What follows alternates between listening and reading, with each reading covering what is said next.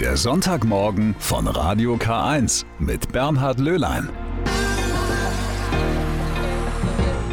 Und da ist er wieder, der Sonntagmorgen im August, die Sommerausgabe des kirchlichen Hörfunks im Bistum Eichstätt.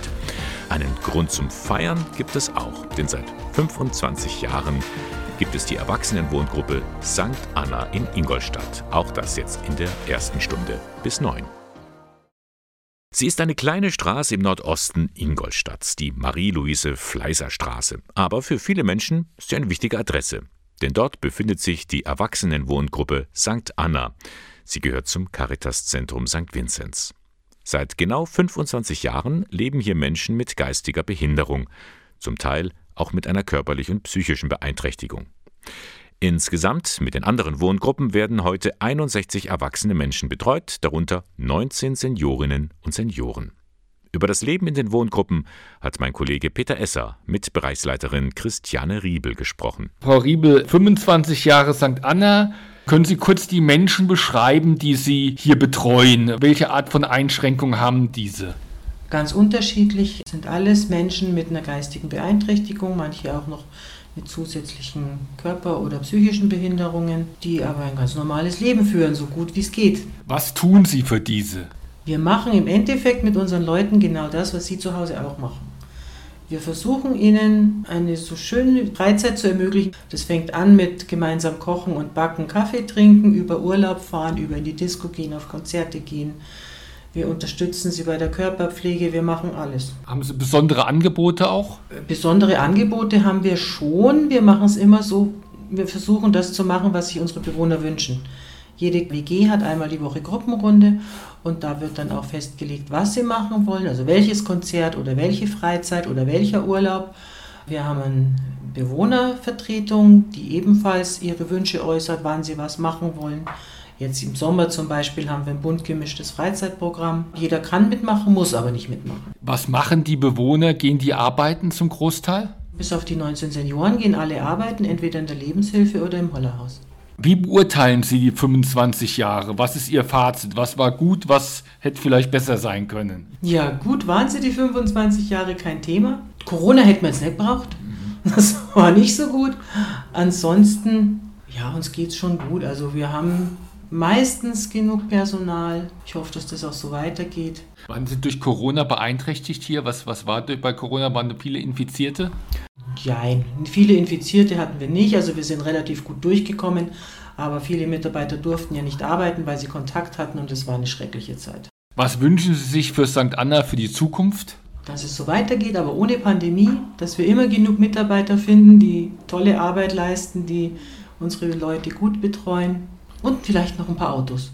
Wer hätte das gedacht? Es sind immer noch rund 200 Millionen Postkarten, die jährlich im Netz der Deutschen Post unterwegs sind. Der größte Teil natürlich jetzt dann in der Urlaubszeit. Eine kleine Umfrage zeigt, viele schicken immer noch gerne bunte Pappgrüße aus dem Urlaub, trotz Instagram und WhatsApp.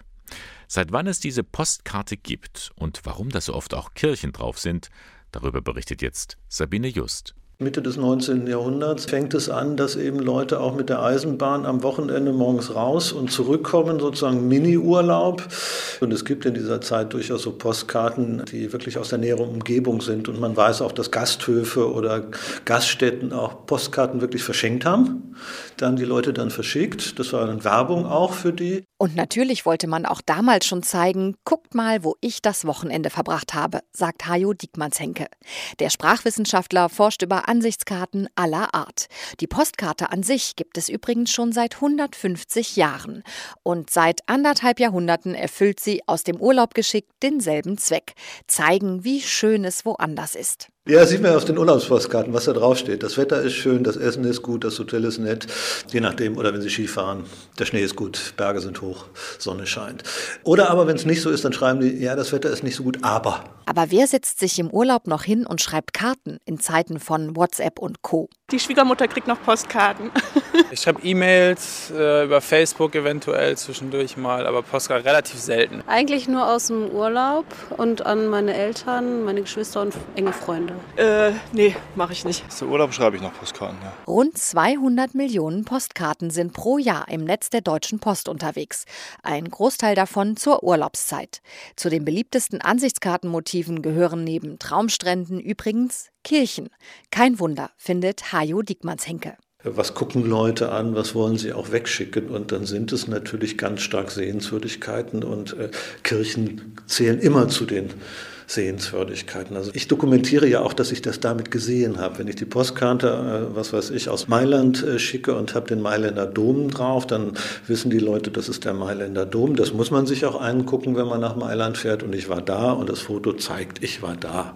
Plus die Briefmarke, plus der Poststempel.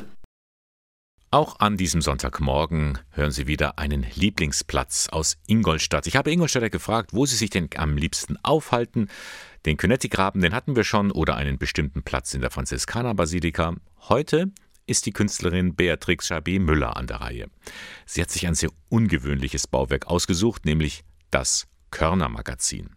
Ungewöhnlich deshalb, weil es doch ziemlich verfallen ist. Leicht runtergekommen wäre noch untertrieben. Ein Gebäude am Rande der Ingolstädter Altstadt, aber irgendwie hängt ihr Herz daran. Wir sind jetzt hier im Körner-Magazin. Für viele Leute ist es einfach nur so ein altes, kaputtes Gebäude. Und ich habe hier zehn Jahre lang gegenüber dem Alf-Lechner-Museum meine künstlerische Heimat gehabt. Das heißt, ich habe angefangen, am Anfang habe ich nur zehn Quadratmeter Lagerplatz gehabt im Jahr 2000. Und dann habe ich ein komplettes Atelier geteilt mit einem anderen Künstler und dann habe ich noch das zweite und dritte Atelier mit dazugenommen und am Schluss hatte ich dann 200 Quadratmeter Atelierfläche nur ganz für mich allein und es war einfach ein Traum für mich. Hier mitten in der Stadt und vor allen Dingen, es ist für mich so eine Heimat, es ist so ein altes, kaputtes Gebäude. Ich liebe es. Ich habe mich hier entwickelt. Habe dann mit der Zeit auch einmal ein Künstleratelier rein in einen Raum. Im zweiten Raum hatte ich ein Fotostudio und im dritten Raum hatte ich so meinen meine Experimentierraum tropischer Garten und ich konnte alle meine Ideen spinnen und äh, das ist dann irgendwie so moralisch meins geworden. Also als ich da eingezogen bin, in das Körner-Magazin. Da war es für mich einfach nur alter, äh, alte Audi-Kiste, also wo halt irgendwelche Archive rumlagerten. Und ähm, bis ich dann mitgekriegt habe, ja, es war mal ein Körnerriesel-Magazin. Das ist äh, ein Gebäude, so wo eben ein, wie ein Kornspeicher, wo halt nach einem bestimmten Schema äh, das Korn gelagert wurde und auch wieder ausgegeben wurde und äh, eben haltbar war und eben noch aus der Bauhauszeit, also ähm, sehr viel architektonisch auch Neues zu bieten hatte. Aber das wurde mir erst im Nachhinein klar und ich hatte schon viele Ideen, was man aus dem Körner Magazin machen könnte.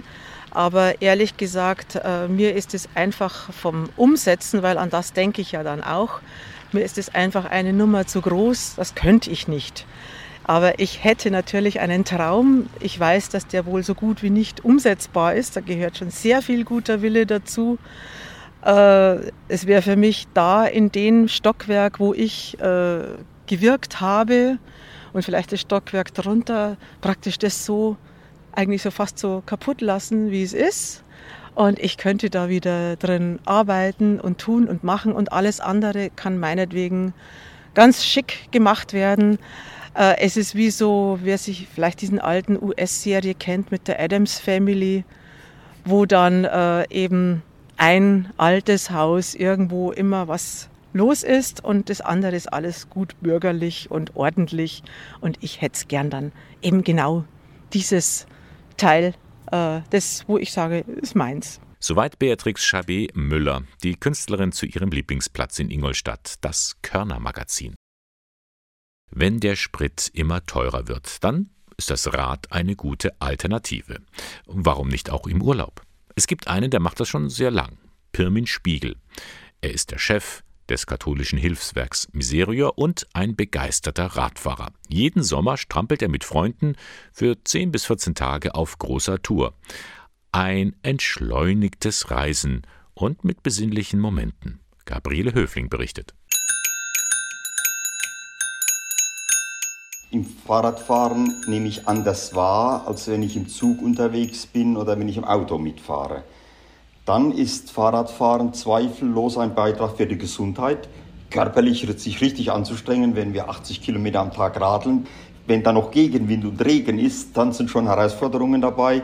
Und zum Dritten meine ich, ist es ein Beitrag zu einer anderen Mobilität. Mit dem Rad unterwegs zu sein, das hat viele Vorteile, findet Pirmin Spiegel, Mitte 60 vom katholischen Hilfswerk Miserior.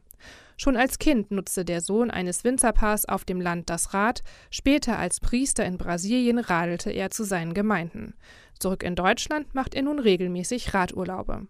Aufgestanden wird dann schon zwischen sechs und sieben in der Früh, dann gibt's Frühstück. Und dann radeln wir los und spätestens um elf, halb zwölf machen wir die erste Pause, trinken aus 01 Gläsern, die wir immer mit uns haben, ein Glas Wein und laden Radler und Radlerinnen, die ebenfalls auf dem Fahrradweg unterwegs sind, ein, auch ein Glas mit uns zu teilen.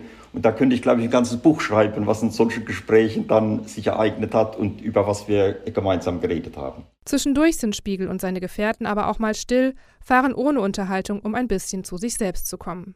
Jeder hat dann andere Gedanken. Dass jede und jeder, der dann radelt, äh, Schöpfung wahrnimmt, sich mit Menschen lokal oder international in Verbindung setzt, an die denkt und so nach einer Stunde machen wir dann eine Pause, setzen uns in einen kleinen Kreis und tauschen uns aus, mit wem wir in Verbindung waren, was wir erlebt haben, was wir wahrgenommen haben. Und ich finde, das sind sehr schöne Momente, in denen wir Lokales, Natur mit Internationalem verbinden. Fahrradfahren und auch Urlaube mit dem Rad sind gerade sehr gefragt, das merkt auch Spiegel. Ein Grund ist sicher Corona, aber es gibt noch mehr. Das Bewusstsein, dass Klimawandel und Klimaveränderungen auch menschengemacht sind, das erfahren wir in Deutschland, das erfahren wir weltweit. Das zu sagen, ja, das gilt nicht nur für andere, eine Lebenshaltungsänderung, Mobilitätsänderung, sondern das hat auch was mit uns zu tun. Wer Lust hat, in den Ferien auch mal aufs Rad zu steigen, für den Einstieg empfiehlt Spiegel gut ausgebaute Strecken und nicht zu lange Etappen, statt 100 erstmal 50, 60 Kilometer am Tag. Nicht zu viel sich vornehmen, sich Zeit nehmen, Zeit für sich und Zeit für die Wahrnehmung, wem ich begegne, sei es Menschen, sei es der Schöpfung, während der Fahrten. Und dann herzlich willkommen und vielleicht treffen wir uns auf irgendeinem der Fahrradwege in Deutschland. Und dann gibt es auch ein Angebot, des Glases, ein kleines Glas Wein zu trinken.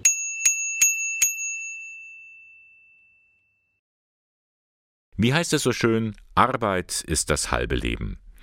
Dass das nicht nur ein leerer Spruch ist, das weiß man bei der christlichen Arbeiterhilfe in Neumarkt und Dietfurt. Dort kann man täglich erfahren, wie wichtig es für Körper und Geist ist, eine Arbeit zu haben. Die CAH-Werkstätten in Neumarkt. Annika Teiber-Groh hat sie für uns mal besucht. Löcher, Risse oder Flecken. Alexandra Warnecke prüft jedes Kleidungsstück sorgfältig, bevor sie es auf die Kleiderstangen im Verkaufsraum hängt. Im Gebrauchtwarenmarkt der christlichen Arbeiterhilfe in Neumarkt absolviert die alleinerziehende Mutter eine Umschulung zur Einzelhandelskauffrau. Zuvor war sie lange Zeit arbeitslos gewesen. Genau für Menschen wie sie bieten die Werkstätten der christlichen Arbeiterhilfe eine Möglichkeit, wieder ins Erwerbsleben einzusteigen.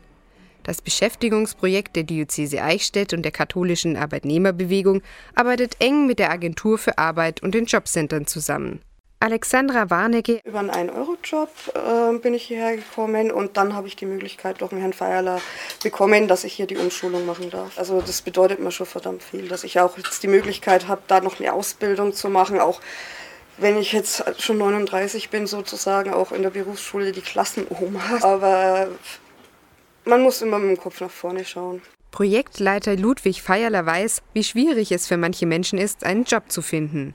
Und je länger die Arbeitslosigkeit andauert, desto aussichtsloser wird es oft. Seit 1994 bietet die christliche Arbeiterhilfe in Neumarkt und später auch in Dietfurt Maßnahmen und Projekte an, in denen Langzeitarbeitslose einen Platz und Beschäftigung finden. Projektleiter Ludwig Feierler. Die Mitarbeiter, die wir hier haben, sind also schon länger aus dem Arbeitsprozess draußen. Die haben das Problem, wieder in den Arbeitsrhythmus zu finden. Es geht los mit in der Früh rechtzeitig aufstehen. Es geht auch darum, wenn ich einmal fehle, dass das nachgefragt wird, ja, wo bleibt er denn? Und man merkt schon, dass die Leute das spüren, wenn sich jemand für ihn interessiert.